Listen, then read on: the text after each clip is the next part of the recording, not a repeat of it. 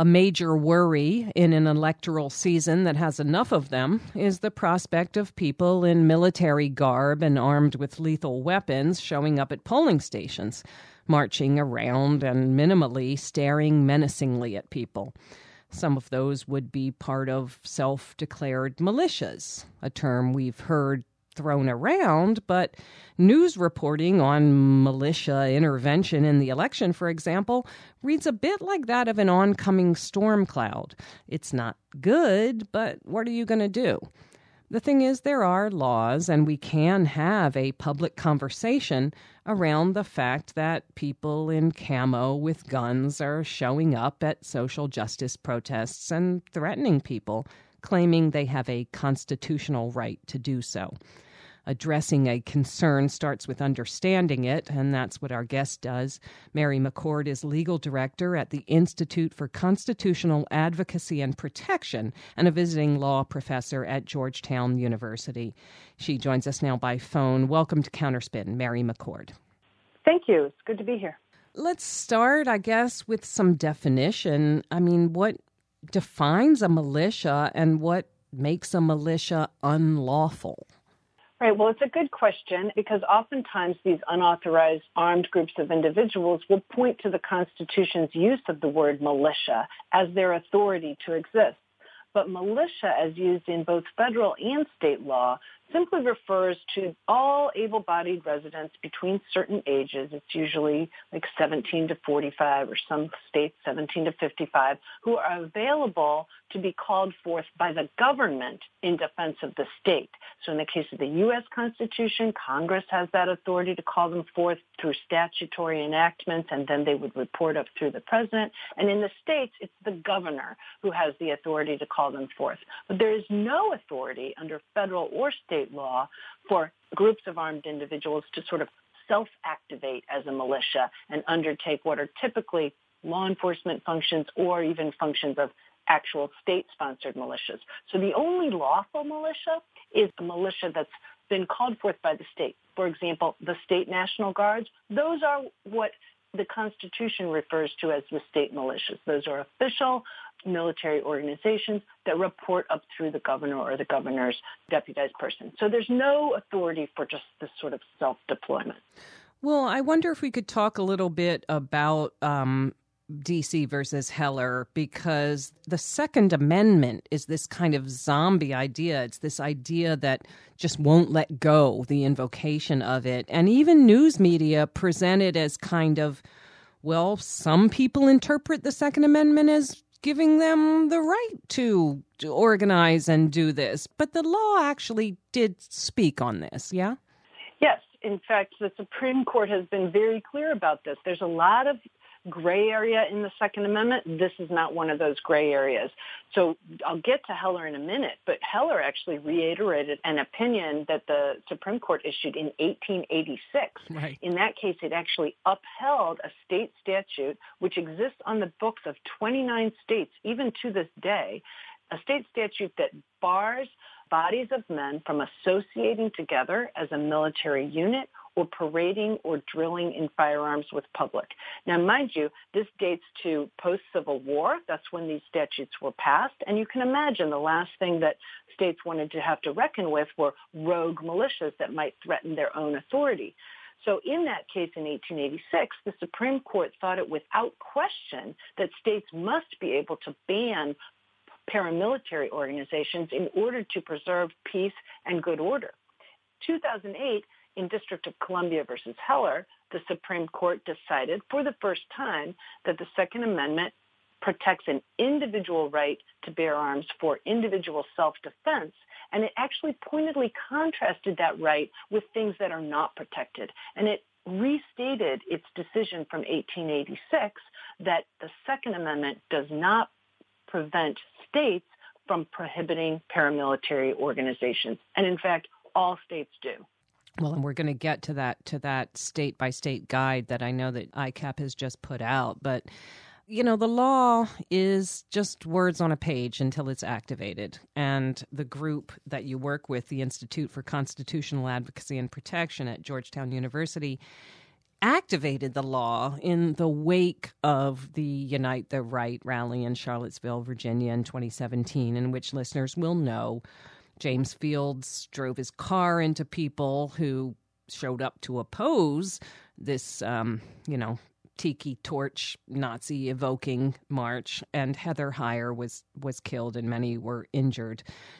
What did you see in that suggested a response that you could use with existing legal and policy tools, and and what came out of that? Yeah, that's where this sort of strange niche expertise I've developed in anti-militia law, that's, that's really where it first started. So in the immediate aftermath of that really horrendous event, a lot of commentators were a little bit shrugging and saying, so, well, what can be done? There's a First Amendment right to engage in free speech and assembly, and there's a Second Amendment right to bear firearms, and Virginia is an open carry state. And, you know, it's kind of like, wow, what can be done? But as lawyers, and particularly those, I'd been spent most of my career at the Department of Justice until early 2017. And as lawyers, myself and my colleagues, we thought, well, the First Amendment does not protect violence and it doesn't protect incitement to imminent violence. And the Second Amendment, thanks to the decision in Heller, we know protects an individual right to bear arms for self-defense, but it doesn't allow groups to organize together as private armies.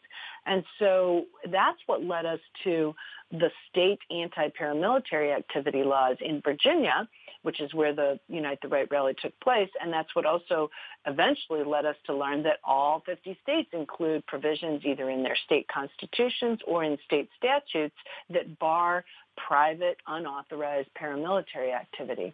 And so we relied on those state in, in Virginia, it's a constitutional provision as well as a criminal statute, and also an additional criminal statute that bars individuals from falsely assuming the functions of law enforcement as we see some of these militias do. So we relied on all of those laws to seek a court orders to prohibit these groups from returning in the future and engaging in that kind of armed, coordinated use of force or projection of the ability to use force.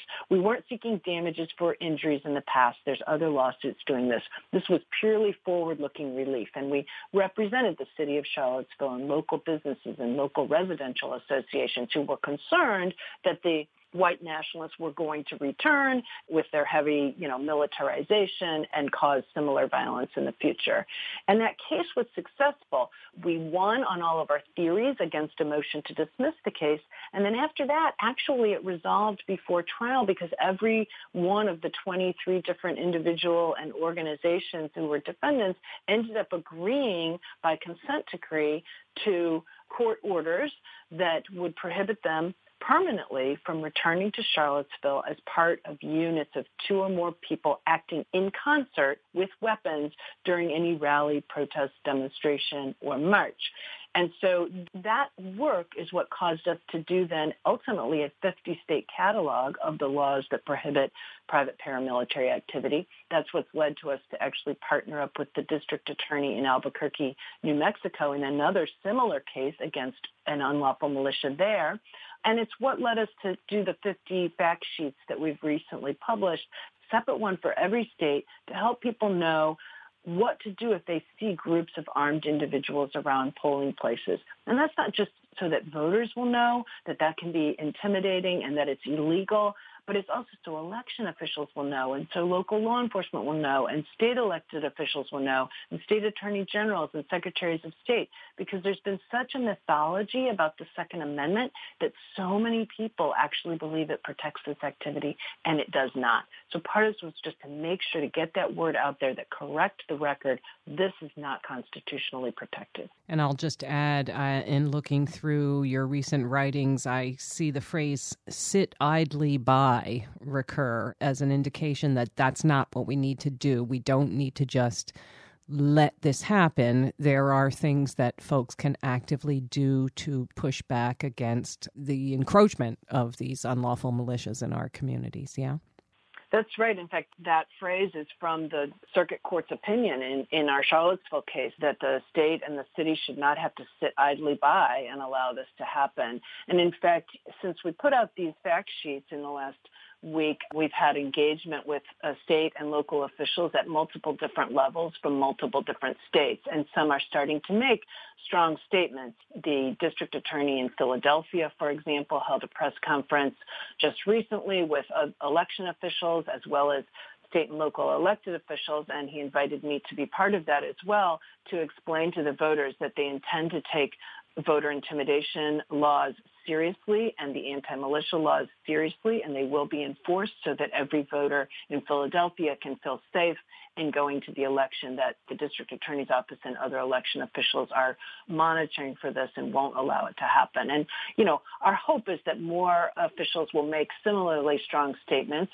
It should be a completely nonpartisan issue because it's not to anyone's benefit to intimidate voters. It's not to anyone's benefit to have armed, non-publicly accountable individuals, you know, private armies on the streets. And so again, we put this out there informational in a nonpartisan way in the hope to just be able to give people a chance to prepare for things that could be coming, but that we hope will not be.